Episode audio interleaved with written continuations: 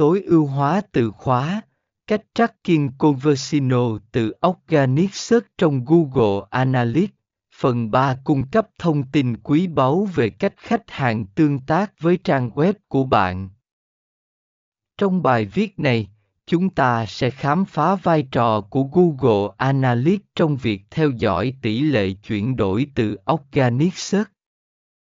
Chúng tôi sẽ đưa ra những cách cơ bản để bạn có thể khai thác công cụ này để đo lường và cải thiện hiệu suất trang web của mình. 2. Khái niệm cơ bản về Organic Search và Conversino Tracking 1. Định nghĩa Organic Search và Conversino Tracking